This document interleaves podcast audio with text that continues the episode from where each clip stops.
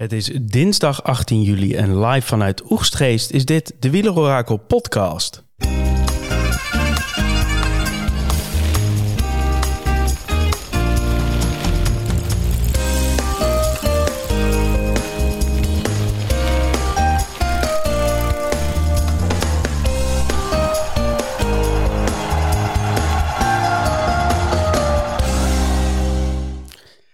Ja, waar hebben we vandaag naar zitten kijken? Een tijdrit van 22 kilometer, waarin serieus met minuten is gestrooid, Thomas.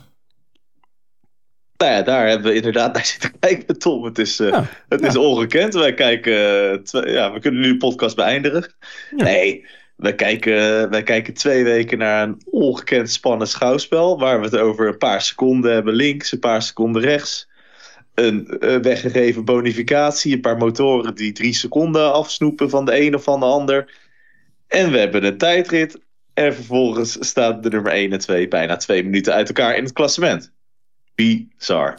Ja, Echt bizar. En dan kun je zeggen van, nou ja, had een van de twee dan een ontzettende off-day? Nou, dat kun je dus ook niet zeggen, want Pogacar die was super, maar Vingegaard die was echt buitenaards.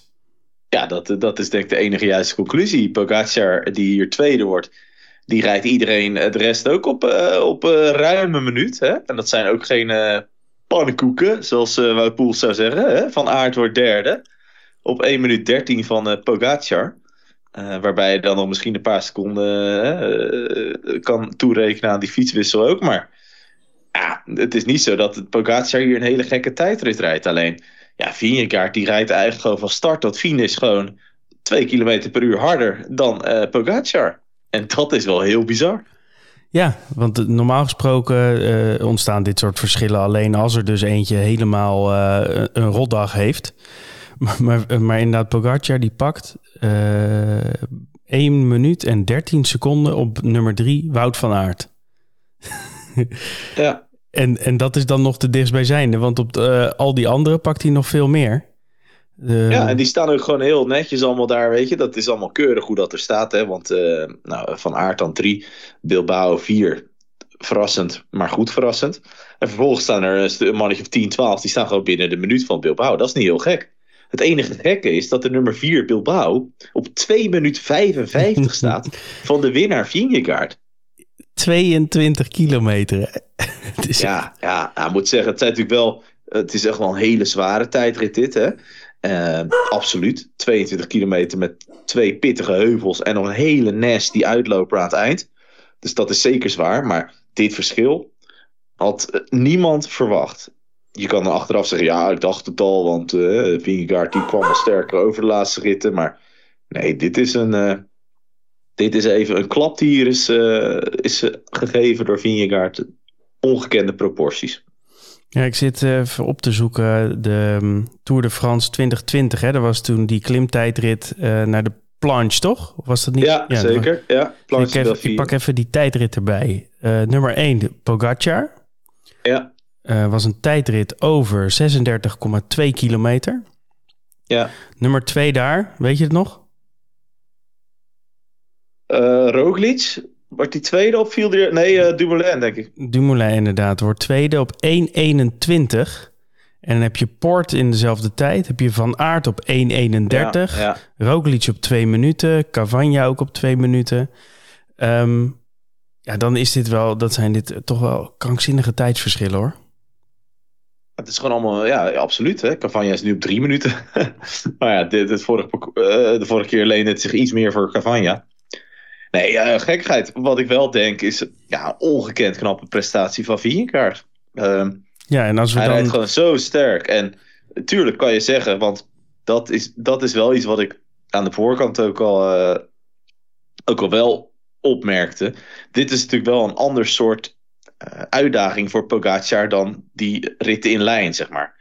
Als je kijkt waar Pogacar tot nu toe tijd heeft gepakt op Vingegaard dan is dat met name door, door sprintjes, hè, door bonificatiesecondes. En door een mooie demarage op Couteret. Maar dat was niet op een enorm stijlstuk. En dat was ook geen inspanning die eigenlijk uh, meer dan een half uur duurde zoals deze. Dus het zou kunnen dat Pogacar toch door zijn gebrekkige voorbereidingen...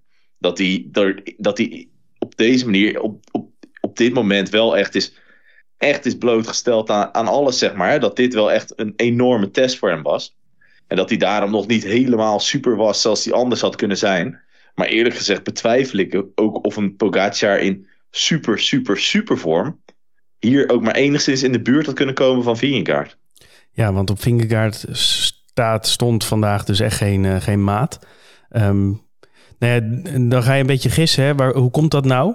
Um, dan zou je inderdaad kunnen wijzen naar überhaupt de voorbereiding van Pogacar... die wel eens verstoord door die, uh, door die lelijke breuk in zijn pols. Uh, waardoor die wellicht op 98, 99 procent uh, rondrijdt. Um, en zo'n Vingegaard die nou absoluut zeker weten zijn niveau haalt tot nu toe. Dus die je kunt stellen dat die 100% is. En de vraag is als ze allebei 100% zijn, uh, hoe het dan is. Maar momenteel is het in ieder geval Vingegaard. En dan wil ik nog één ding erbij pakken. Is wel weer dat dit in, het, in de Formule 1 heb je die... Um, Um, hoe, hoe, noem je dat? Die constructeurskampioenschap heb je ernaast ja, lopen. Hè? Zeker. Dat is een heel, heel ding daar. Ook wel logisch, want uh, uiteindelijk draait het meer om de auto dan om de, om de coureur. Al Kijk nou uit, man. Kost, kost stoot... ons luisteraars, man, dit. Al moeten we dat er misschien even uitknippen.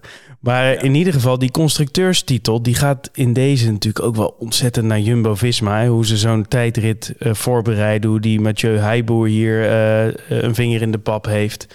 Uh, en als je dan weer ziet hoe klungelig dat toch wel gaat bij zo'n UAE met ook weer die, die wissel. Ja. Um, dan zitten daar ook wel wat procentjes. Nou, daar zitten zeker wat gains. En ik zou het eigenlijk geen eens marginal gains willen, willen noemen. Hier zit ook wel. Uiteindelijk zie je dat er dit jaar twee grote rondes zijn. Die twee keer in een, uh, een tijdrit beslist zijn. Of beslist lijken te zijn. En twee keer is het Jumbo die aan het langste eind trekt. We hadden in de Giro al de klungelige fietswissel van Geraint Thomas. En helmwissel. Ja, dat was gewoon alsof hij gewoon lekker op een coffee ride was. En denk, nou oké, okay, ik doe een andere helm op kijken. Ja, goed. Hè? Uh, da daar kan je van alles vinden. Vandaag ook, die fietswissel, het is allemaal... Ik grijp even die ja, hond door, Thomas. Niet... Sorry? Ik grijp even die hond, praat lekker verder. Ja, dat moet je doen. Ik, uh, ik, ik praat wel door, want je hoort me wel. Nee, ik vind die dan vervolgens die die, uh, die wissel die je vandaag ziet bij Pogacar. Ja, dat is toch ook weer niet een wissel zoals je zou denken bij een zo professionele ploeg. En zet daar dan tegenover het feit dat Jumbo deze tijdrit tot in de details voorbereidt. Dat ze tot in de details zorgen dat Vingegaard klaar is voor deze tijdrit. En ook belangrijk, want dat is nog geen eens genoemd, Cervelo. De fiets die Jumbo hier uh, op, op het parcours brengt, en waar dus Vingegaard uiteindelijk heeft gezegd... ik hoef helemaal niet te wisselen... want het verschil tussen die fietsen is helemaal niet zo groot bij Cervelo. Ja. Dat heeft ook absoluut een bijdrage geleverd aan dit resultaat. En stiekem denk ik ook dat ze bij Jumbo... ik vond dat ze deze Tour al best wel veel vertrouwen uitstraalden. Hè? Dat begon al aan het begin. Vingegaard die zei... Wow, het zal toch niet op een paar bonificatieseconden beslist worden.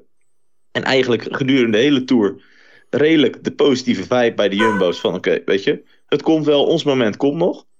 En ik denk dat zij stiekem ook wel op deze tweedaagse, en dat bedoel ik vandaag, en dat bedoel ik de, de, de bergrit van morgen, dat dit, deze twee dagen voor Jumbo ook echt wel met rood, met, met rood opcirkeld in de agenda stonden. Als zijnde de dagen waarop er iets aan Pogacar te doen is. En dat is niet op dagen waarbij je met z'n allen naar boven rijdt en waar je één keer nog gaat sprinten met z'n tweeën. Nee, dat zijn dagen waarin Pogacar echt wordt blootgesteld aan een inspanning op top, top, top niveau van 30 minuten of langer. En die twee dagen die zijn vandaag en die zijn morgen. En ik denk dat we op de helft zijn van een geweldige uh, Jumbo-koep. Ja, mooi. Wil ik nog heel even met jou terug naar de start van de tijdrit. Ja. Wat de fuck was DSM aan het doen? Ja, die hadden een goed feestje gehad gisteren, denk ik. Jezus, dat is toch wel echt een beetje gênant, of niet? Dit was heel gênant. Uh, renners die te laat, te laat komen op het startpodium. Dan een eerste bocht, nou, dan valt er één. Dan denk je, oké, okay, dat kan gebeuren. Hè? Wit streepje, misschien een beetje, een beetje glad. Maar ja, het, e-, het eerste wat je dan toch doet bij je volgende renners... joh, kijk uit, er is net iemand gevallen. Je staat 166 in het klassement. Rustig aan. Nee hoor. Volgende Oef. renner. Hop, op zijn plaat. Ja. ja. de eerste twee die, uh, die waren uh, te laat. En die andere twee die gingen op, op een kokosnoot, toch? Ja, zeker. Ja. Opvallend, uh, want er waren voor mij twee decembers inderdaad. En ook Alexis Renard, Cofidis, die ging ook op zijn plaat. Leuk feitje, of leuk verhaaltje. de tijdslimiet vandaag was gesteld op 33% van de tijd van Vingegaard. nou ja, Vingegaard die reed, die reed die tijdrit in 32 minuten en 36 seconden. Wat betekent dat de maximale tijd waarover je, waar, die over deze tijdrit mocht doen, was uh, eh, 10 minuten en 47 seconden langzamer dan Vingegaard. En Alexis Renard van Cofidis, die deed er 10 minuten en 46 seconden langer over dan Vingegaard. Dus die zegt op 1 seconde is hij in de Tour gebleven. Dat is toch wel bizar, hè? Ja, had er ook wel sneu geweest als je dan in zo'n tijdrit uh, eruit wordt gereden. Maar goed, die heeft overleefd. hey, daguitslag. Vingegaard dus uh, dik op 1. Uh, Pogacar op, op 2. Van Aert die completeert het podium op uh, 2,51 van, van Vingegaard. Bilbao heeft in het verleden ook wel vaker laten zien dat hij kan tijdrijden en dat hij zeker die korte tijdritten goed aan kan. Um, toch wel licht verrassend op 4. Simon Yates, sowieso laatste jaar, jaren goed op de tijdritfiets. Vinnig, vijfde. Cavagna, tijdrijder, goede uitslag zesde. Adam Yates, steady, zevende. Acht, Skjelmoze, vuile bloedhond, bloedzuiger. Eerst, eerst laten we weten dat hij, uh, dat hij niet vol gaat rijden. Mensen die hem uit hun Scorito-ploeg halen. En dan uh, puntjes pakken. En je had hem eruit gehaald, hè? We hebben het daar nog over gehad. Maar waarom doe je dat nou, jongen? Dat soort, uh, dat soort lui, die komen gelijk op de blacklist. Dus tot zover Skjelmoze. 9. Indrukwekkend. Mats Pedersen heeft zichzelf nog even goed uit elkaar getrokken vandaag om, om toch een top 10 notering te pakken. Um, belooft wellicht wat voor de, voor de komende dagen na woensdag wel te verstaan. En Gaudu op 10. Die gekke, gekke, gekke Fransman. Wat is die jongen toch allemaal aan het doen deze ronde? Het is echt zeer opmerkelijk hoe die in de rond rijdt. Hij hij valt niet op. Hij, hij, hij zakt er een heel aantal keer doorheen. Waardoor je denkt, ja, deze tour is, is eh, verloren. En dan staat hij toch erop. En hij, ja, hij levert hier gewoon een nette tijdrit af. Maar ja, hij stond negende. En hij staat nog steeds negende. En zijn achterstand inmiddels is 17 minuten 38. Dus of hij nou echt naar zijn zin heeft, ik weet het niet. Maar een opmerkelijk uh, mannetje is het wel. Ja, um, verder hoeven we ze niet allemaal te behandelen. Maar op plek 13 Felix Gal. Ook eh, de anti-tijdrijder die ook een uh, serieus uh, prima tijdrit rijdt. Als je zijn achterstand ziet, 340, denk je dat is slecht. Als je zijn plek ziet, 13e, denk je netjes. Um, Sepp Koes op 14. Ook nog wel serieus zijn best gedaan, hè? Ja. Want ook Koes is niet een, een tijdrijder. En die wil dan stiekem ook wel zijn plekje in het algemeen klassement behouden. Staat dit zesde. Kan die op, dit kan die op zich wel. Hè? Je zag ook in die uh, slottijdrit van de Giro dat hij, uh, als het over iets uh, bergachtiger terrein gaat, dat hij toch ook wel kan leveren in zijn tijdrit. En ik denk wat jij ook net terecht aanhaalde, de vibe bij Jumbo is goed. En Koes is volgens mij ook in een hartstikke prima vorm. Goede fiets, goede parcoursverkenning. Ja, en als hij er dan voor gaat, ja, dan, dan eindig je denk ik wel op de plaats waar hij nu staat. Ja, dat is netjes. En dat ook ondanks dat hij onderuit is getikt door een toeschouwer natuurlijk. Ja, ja, ja, ja. Op, op de zondag. Um, genoeg over vandaag? Of was je nog wat opgevallen? Nee, nee, op zich uh, niet. Ik denk dat, uh, dat het een mooie uitslag is. Hè, met ook Van Aert die zich toch maar weer knap tussen die, samen met Pedersen, die zich met en Cavagna die zich knap weer tussen de klassementsrenners weten te plaatsen. Ja, onze vriend Carlito nog even. Die, die was heel goed op pad. Die reed ook een heel sterke klim. Alleen die klapte even wat in elkaar in, de, in die vuile uitloper nog. Dus dat was het jammer. Die verloor wat onnodige seconden. Waardoor hij nu vierde in het klassement staat en Adam Yates derde. En toch wel de grote verliezer weer, als je kijkt naar de top 10, is overduidelijk Jay Hindley. Jay Hindley. Die vandaag 24ste wordt op 4 minuten 37. En dat betekent in mijn ogen wel dat hij toch wel wat last heeft van zijn uh, valpartij van een paar dagen geleden. En ik vermoed dat het nog wel uh, zware dagen voor Hindley kunnen worden. Hij is nu uh, vijfde in het klassement. Maar Koes en Bilbao die sluipen wel weer wat dichterbij. Dus en ook wordt een pittig weekje. Ja, wordt een pittig weekje voor onze Australische vriend. Dat hoop ik. Niet in mijn Scorita-team, dus uh, die mag er, mag er zachtjes aan doorheen uh, zakken. Um, ja, gaan we over op de, de dag van morgen. Het parcours um, behandelen we. En dan na dat parcours gaan we ook bekijken zeg maar, wat dat voor de Jumbo-tactiek, wat vandaag voor de Jumbo-tactiek betekent van morgen. Ja, ik, ik moet toch even een kleine correctie noemen op wat ik net vertelde. Want ik zit hier nu zo een beetje te, te bladeren en te rekenen ook. En ik zie dat die Alexis Renaar, waar ik het net eens over had. Daar was eerst het verhaal van dat hij het net had gehaald. Nu zie ik op Pro Cycling Stats dat hij voor morgen op DNS staat. Dat kan natuurlijk meerdere dingen betekenen. Maar misschien als ik het parcours vertel van morgen, dat jij even, kan, na, even kan opzoeken wat er nou met die jongen aan de hand is. De onfortuinlijke Alexis Renaar. Wordt vervolgd. Ga ik het even hebben over de etappe van morgen. Morgen staat er namelijk de Koninginnenrit op het programma.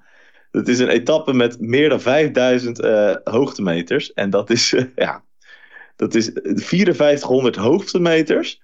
En dat is genezen over een enorm lange etappe. Het is maar een etappe van een kilometer of 166. Met daarin twee calls van eerste categorie, eentje van tweede categorie. En de uh, afsluiting is de call van buitencategorie naar de col de la Loze. Maar we beginnen morgen in Saint-Gervais-Mont Blanc. Dat is de plaats waar we twee dagen geleden finishten. En dat is een klein stukje vlak. Hè? We dalen af vanaf het vliegveld van Megève naar beneden. En dan gaan we beginnen aan de Col de Cézy. De Col de Cézy is 13,5 kilometer lang aan 5%. Kan je wel, is wel iets wat onregelmatig, maar wordt nooit ergens echt stijl. Nooit stukken boven de 10%. Een ideale klim voor de vluchtgroep om, tot, om weg te rijden en om strijd aan te gaan met het jagende peloton. Reken op mannen als Chicone, Paulus, Io Martin, dat soort figuren zullen ongetwijfeld proberen om die, in die vlucht aan te haken. Pitcock. Vervolgens Pitcock zou kunnen, hebben we het misschien straks nog even over. Vervolgens een afdaling vanaf de Col de Cézy naar Beaufort, waar de tussensprint ligt. En vanaf dat punt klimmen we omhoog naar de, Cornet, de Cormet de Roseland.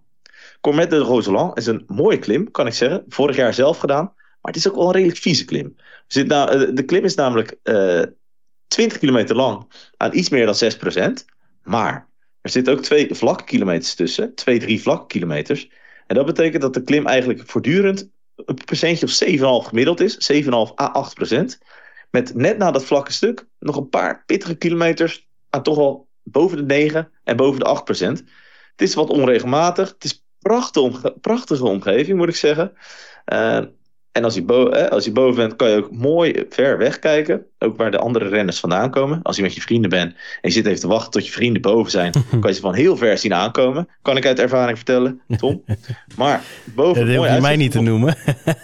nee, nee, nee. Uh, nee ik had een vrienden. Ja, ja, ja. Volgens de afdaling van de Cormet Roseland. Een lange afdaling. Uh, naar uh, Bourg Saint-Maurice. Dat is eigenlijk een mooi plaatsje in de, in de Franse Alpen, waar ook uh, veel beklimmingen starten. Hè? Ook nabij La Plagne, wel bekend als trainingsoord van, van Alpecin.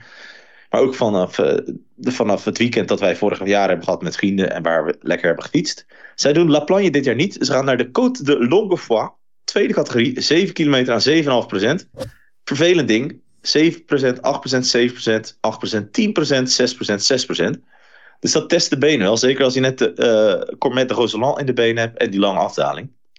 En vervolgens dalen ze af. En dan gaat het slotstuk van deze etappe beginnen. Op kilometer 131 rijden ze Bride Le Bain binnen. En dan gaat het beginnen, want dan staat op het menu de Col de la Loze. De Col de la Loze, die volgens het routeboek 28,3 kilometer lang is, aan 6,0%.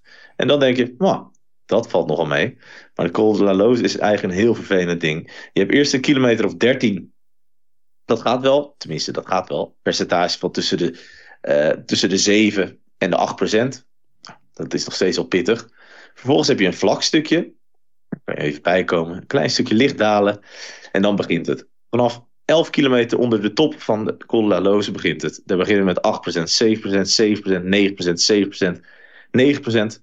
12%, 11%, 9%, 6%. En dan denk ik, nou ja, het gaat wel, hè? het varieert wat, hè? maar het is nooit echt stijl. Maar daar kijk je dus op. Er zitten ongekend steile stukken in deze klim. Maar wat de Col is, de Col is een soort skipiste. En wat je wel eens bij skipistes hebt, is dat je een stukje afdaling hebt. En dat je dan even op een, op een vlak stukje zit, waar dan de uh, grote route terug naar uh, het Centraal Station uh, zich bevindt. Dat is een vlak stuk. En daar rijden renners dus een soort van overheen zo. Uh, en dan gaan ze vervolgens weer stijl omhoog. En En vervolgens is er weer een vlak stukje. En het is weer stijl omhoog. Dus je hebt hier een soort van afda een, een combinatie van vlakke stukken met korte, pittige stukjes bergop van meer dan 20%. En dat gaat echt enorm pijn doen in de benen bij alle renners.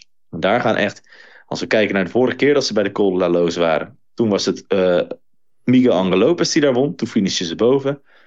Pogacar en Roglic erachter. Dit is ook een call waar echt enorme verschillen gaan ontstaan, Tom. Dat kan ik je bij deze vertellen. Dan denk je, dan zijn we boven op 160 kilometer. Zijn we er dan? Nee, dan zijn we er nog niet. Dan hebben we namelijk een best wel vervelende, listige afdaling uh, op het programma staan naar Courchevel. Uh, daar moeten de renners echt goed, uh, goed opletten. Er zit nog een hupje omhoog in van 400 meter aan 7% tussendoor. Maar voor de rest is het, het is wat smal, het is wat bochtig. Dus het is listig te noemen. En daar moeten de renners opletten. En dan dalen ze lekker af. En dan gaan ze finishen in Courchevel. Zou je denken. Maar nee. De laatste 400 meter in Courchevel. Bij het bekende vliegveld daar. De laatste 400 meter van deze etappe. Alsof ze nog niet genoeg onder de wiel hadden. Die stijgen gemiddeld aan 15 procent. Hm. Tom. Lekker. Ja, dat is lekker hè. Dat is toch een mooi finishje. En dat is, uh, ja, dat is uh, heel bizar. Dus Stel, er komen meerdere renners tegelijk aan uh, bij deze finish. Dan wordt het een soort van sprint tussen stervende zwanen. En dan gaan we zien wie er in Courchevel de rit op zijn naam schrijft. Eén ding is zeker, een spektakel is in mijn ogen echt gegarandeerd morgen. Ja, mooi. Um, ik zag overigens in dat kleine stukje afdaling... wat er vanaf de top van de Col de la Loze naar Courchevel zit... hebben ze wat um, uh, soort matrassen in de, in de scherpe bochten gelegd. Hè? Had je dat gezien? Ja, ze hebben daar uh, best wel onderzoek naar gedaan. Ook met Adam Hansen hè, van de CPA, de rijdersorganisatie. En ze hebben wel geconstateerd dat deze afdaling... dat die iets linker is dan de afdaling naar Morzine. En daar hebben ze ook wel maatregelen op getroffen. En dat is denk ik heel mooi dat ze dat doen. Ja. Uh, ook zeker gezien de recente gebeurtenissen in Zwitserland. Ik denk dat dat alleen maar goed is van de cultuurorganisatie dat ze hier naar luisteren. En ik denk dat het heel goed is van Adam Hansen dat hij in zijn rol ook de tourorganisatie hiervan bewust maakt. Ja, en uh, dus zien we een soort van opstaande matrassen in zo'n bocht. En ook nog een, uh, een, een, ding op het, op het wegdek geschilderd van pas op, uh, scherpe bocht. En dat komt, als ik dat goed las, uit het, uit het skiën. Dus nou, ik ben benieuwd hoe dat, hoe dat morgen gaat. Of die wat renners op kan vangen, dat, dat M-line matras. Um, laten we hopen van niet, maar laten we hopen dat er geen renners uit de bocht vliegen. Maar het is echt goed dat ze het doen. Ja, precies. Um, nu hebben we nog te goed de, de vriend, Alexis Renard. Ik heb het opgezocht. Oh, en? Ook geconstateerd dat je, dat je niet helemaal juist zat met jouw uh, anekdote. Nee, hè? Nee, nee, dat dacht ik dus ook. De time cut today was 10.45. En ja. Renard finishte op 10.46. Dus dat was een seconde te laat. Ja. Nu had de, de, de organisatie gratie kunnen verlenen, waren het niet dat onze vriend gefinished is met een gebroken elleboog. Oh, dan is dat het. Dus daarom gaat hij uh, nou ja, of, of buiten tijd, maar in ieder geval hij gaat niet verder, want hij heeft een, uh, een gebroken elleboog opgelopen bij zijn val. Dan vind ik dat hij nog best knap dat hij na zo lang, na, dat hij toch nog de finish heeft gehaald. Ja, bizar hè? Des te knulliger natuurlijk dat je wat. Dat die, dat, dit was ook die bocht na een paar honderd meter waar hij op zijn plaat ging. Ook nadat volgens mij Degenkop al was gegaan. Uh, dus uh, ja, oké, maar goed, deze helderheid uh, in, deze, in deze show. Hartstikke mooi. Zo is het. Ook weer opgelost. Hey, voorspelling van de, van de computer. Dan doen we wat korte rubriekje stads van Daniel. Stads Cycling. En laten we het daarna uh, in onze, uh, als we de Stads versus Guts doen, ook even hebben over de tactiek van, uh, van Jumbo-Visma en misschien zelfs ja. Pogacar voor morgen. Um, ja. Computervoorspelling. Die, die zet in op een algemeen klassementsverhaal, wat me heel plausibel lijkt. Um, daarin staat er wel een vluchter op 10, Ben O'Connor. 9 Gaudu, 8 Koes, 7 Hindley, 6 Simon Yates, 5 Peo Bilbao, uh, 4 Carlos Rodriguez, 3 Adam Yates, een hele hoop niks en dan Op 2 Tadej Pogacar. En op 1 Jonas Vingegaard, die uh, 45,3% kans heeft om te winnen volgens de computer. En Pogacar 37,3%. Um, dus dat zijn aardige, aardige verschillen. Start ik nu een, uh, een shotje statistieken in. En dan gaan we het daarna lekker hebben over de, over de tactieken. Komt-ie. Dag Tom en Thomas. Zo, wat een tijdrit. Zo'n uh, bijzondere prestatie, dat vraagt natuurlijk om wat powerduiding van het statistisch oogpunt. Als we kijken naar het verschil tussen Vingegaard en Pogacar vandaag, dan reed Vingegaard voor elke kilometer 4,4 seconden sneller dan Pogacar. En dat verschil hebben we de afgelopen 10 jaar niet gezien. Hè? Dus het verschil tussen nummer 1 en 2 in een tijdrit was nooit zo groot in de afgelopen 10 jaar dan nu tussen Vingegaard en Pogacar. En de afstand tot de nummer 3 van Aert was zelfs 7,6 seconden per kilometer. Dus Vingegaard reed elke kilometer 7,6 seconden sneller dan Van Aert.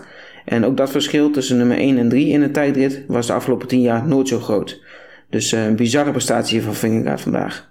Nou, het verschil in het klassement begint ook aardig op te lopen. Gisteren op de rustdag zagen we al dat uh, de afstand tussen Pogacar en Rodriguez, nummer 2 en 3 in het klassement, het grootste sinds 2000 was op de tweede rustdag.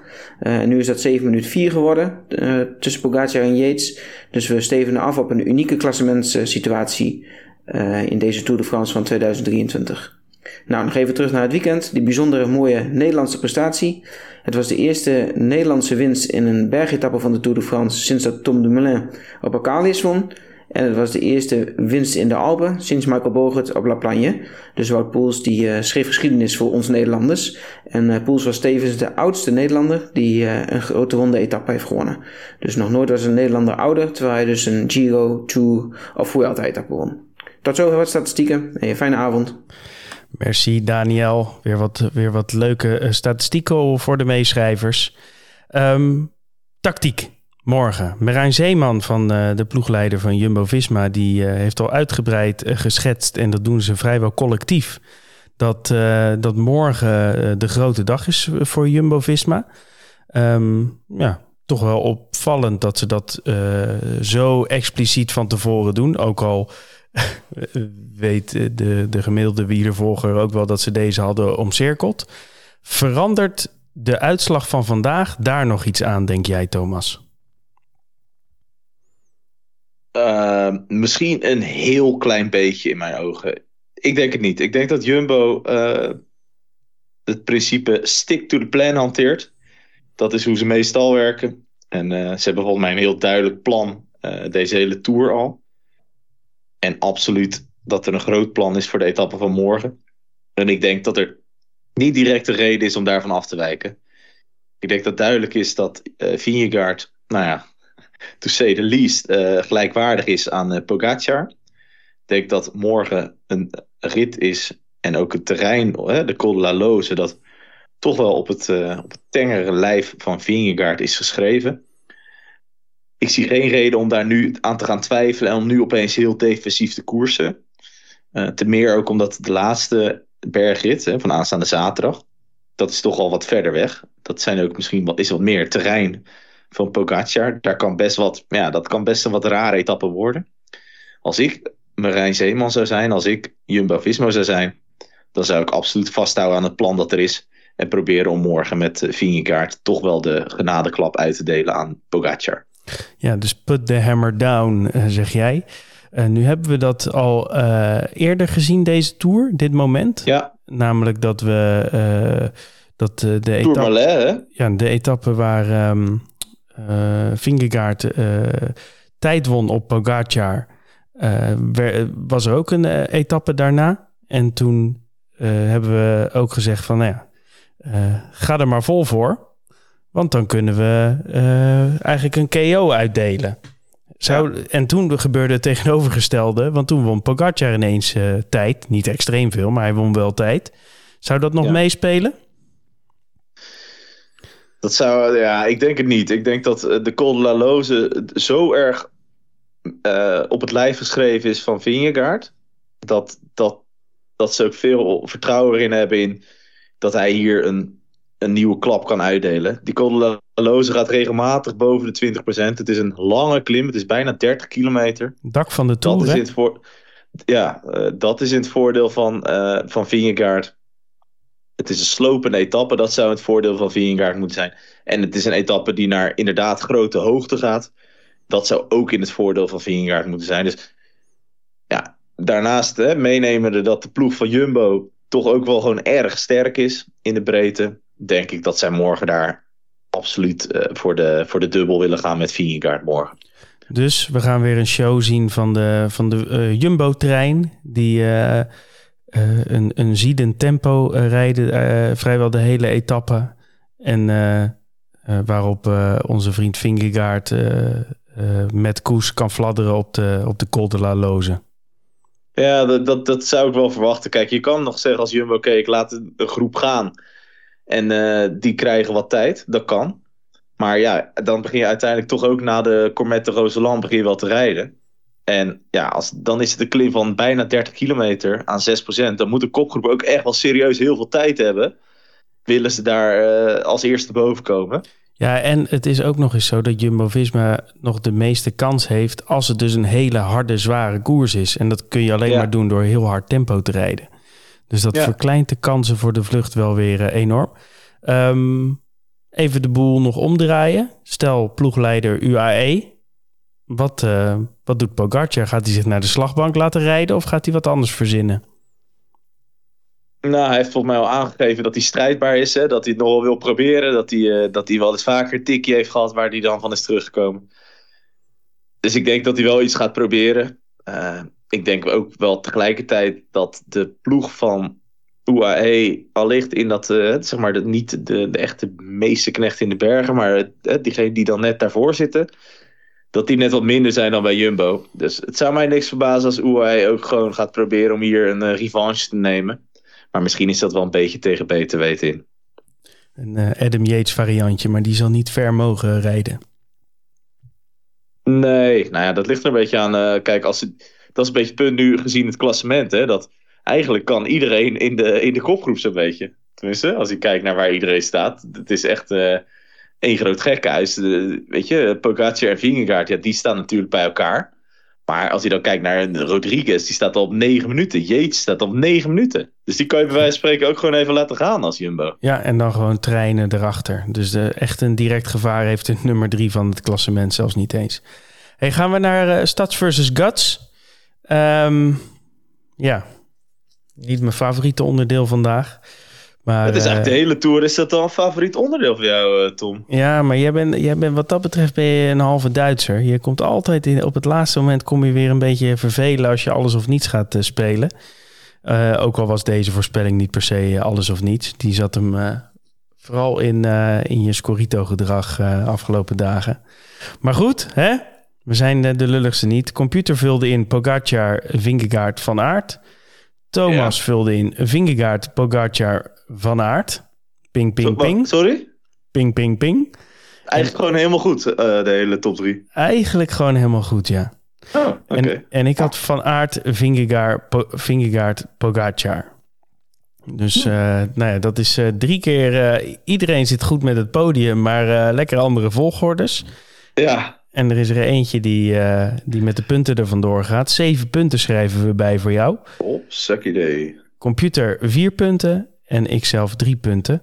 Uh, wel zo leuk, want het houdt het een beetje spannend. De laatste plaats is dit keer voor de computer, 27 punten. Dan op plek 2 gestegen dus Thomas, 29 punten.